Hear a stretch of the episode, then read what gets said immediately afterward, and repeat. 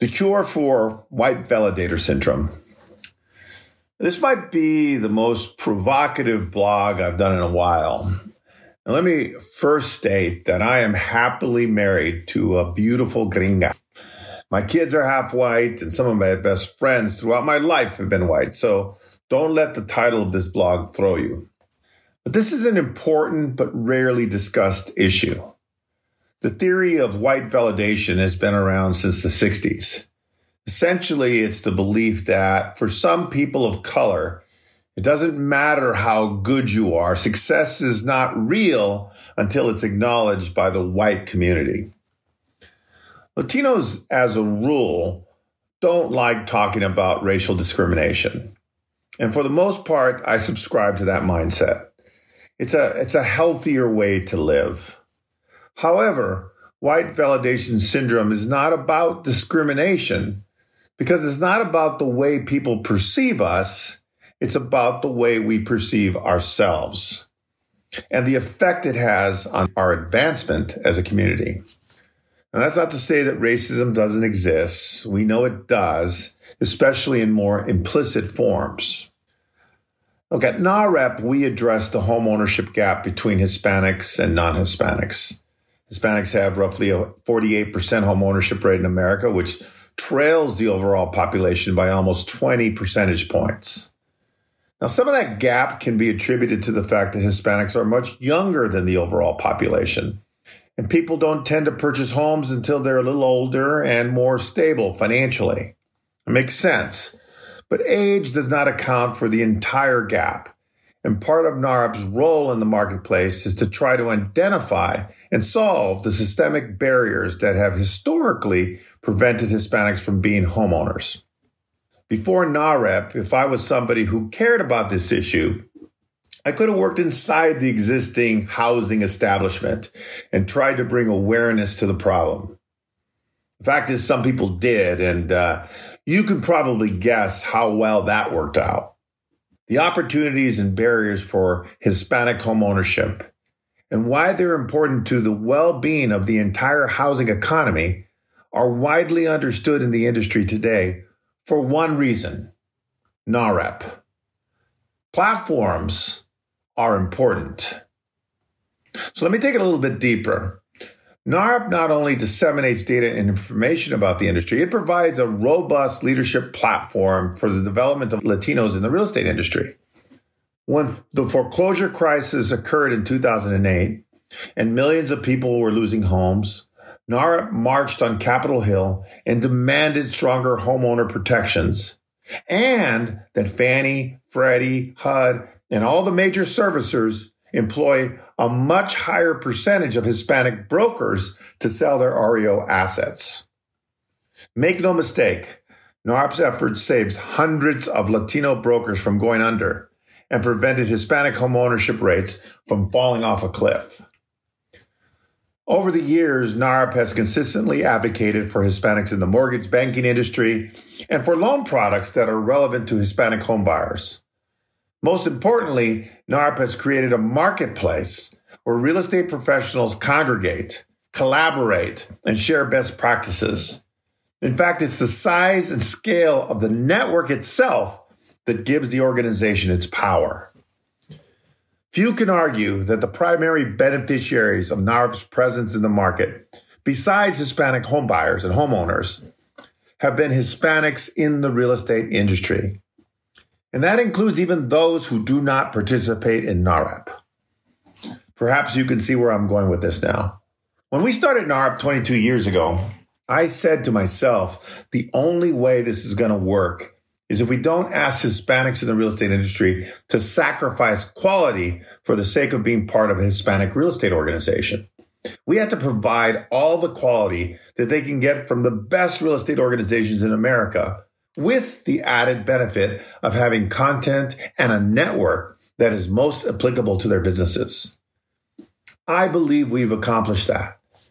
And we've doubled down on that vision with latitude. I would challenge anyone to find me a business conference anywhere in the United States with a stronger lineup of speakers, entertainers, and participants than NAHREP at Latitude. While NAHREP is big, if it's as good as I think it is, then it begs the question why isn't it even bigger? And specifically, why don't more Latinos participate?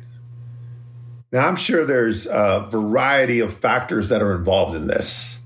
Not everybody in the industry participates in organized real estate in any capacity. And some of it is due to awareness. I mean, NAHREP's still not present in every market. But I honestly know plenty of Latino real estate professionals who go to conferences and are active in organized real estate and still choose not to participate in NAHREP. Why? Well, it's always dangerous to generalize, but I'm going to do it anyways. Some of it is due to the harsh reality of white validator syndrome. To them, attending an event or being part of an organization that is all about Latinos might feel limiting. It may also have some good things, but it's derivative and it isn't part of the real industry.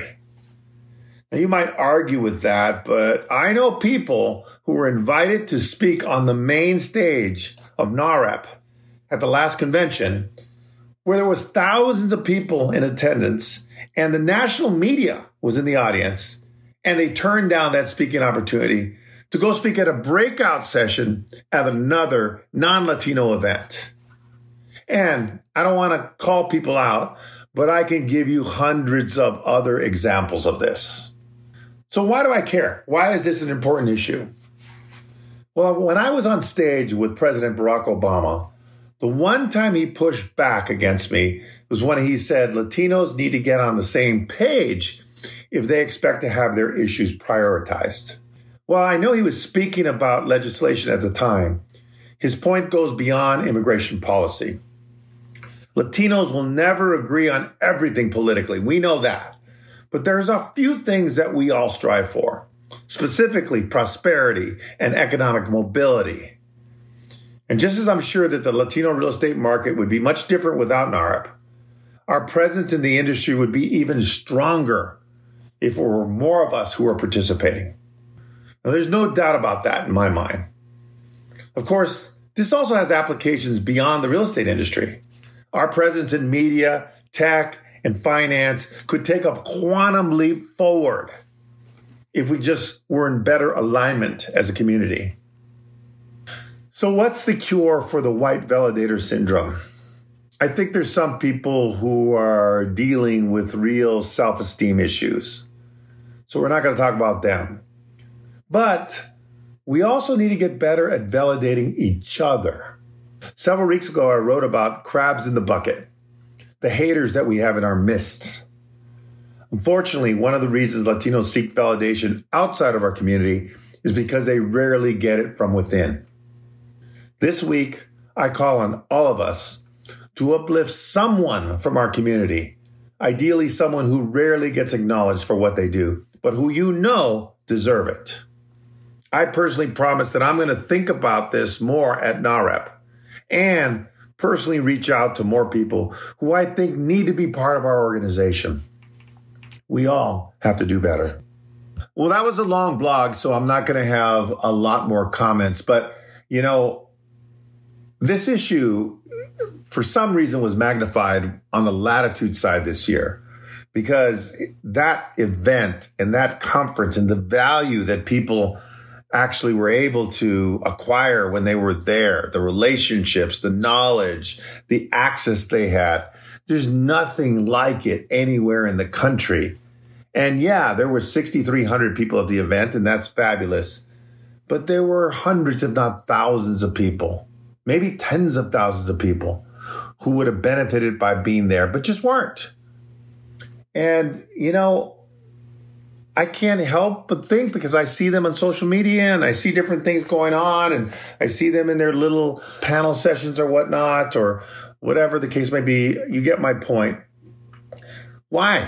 Why would they do that? Why would they not want to be part of something that's so much bigger, so much better, and laser focused on their community? I think it has something to do with the things that we talk about the media in, in particular, the entertainment industry, the fact that Latinos are almost absent in the movie and television industry has a lot to do with the fact that we just we don't we don't collaborate enough. We don't support each other enough. We don't lift each other up. I know that sounds cliche, but it's really, really true. We may not have had the quality organizations, and I don't mean that in disrespect to any other organization. I believe they did the best they could, but we didn't have our own Davos. We didn't have our own South by Southwest. We didn't have our own Aspen Ideas Festival type events, these A list type events. We have them now. We have organizations like that. We have events like that. And now is the time for us to start reaching out to our community and bringing people in who've been away for a long time and give them kind of a renaissance of their community because this really is our time. Thank you.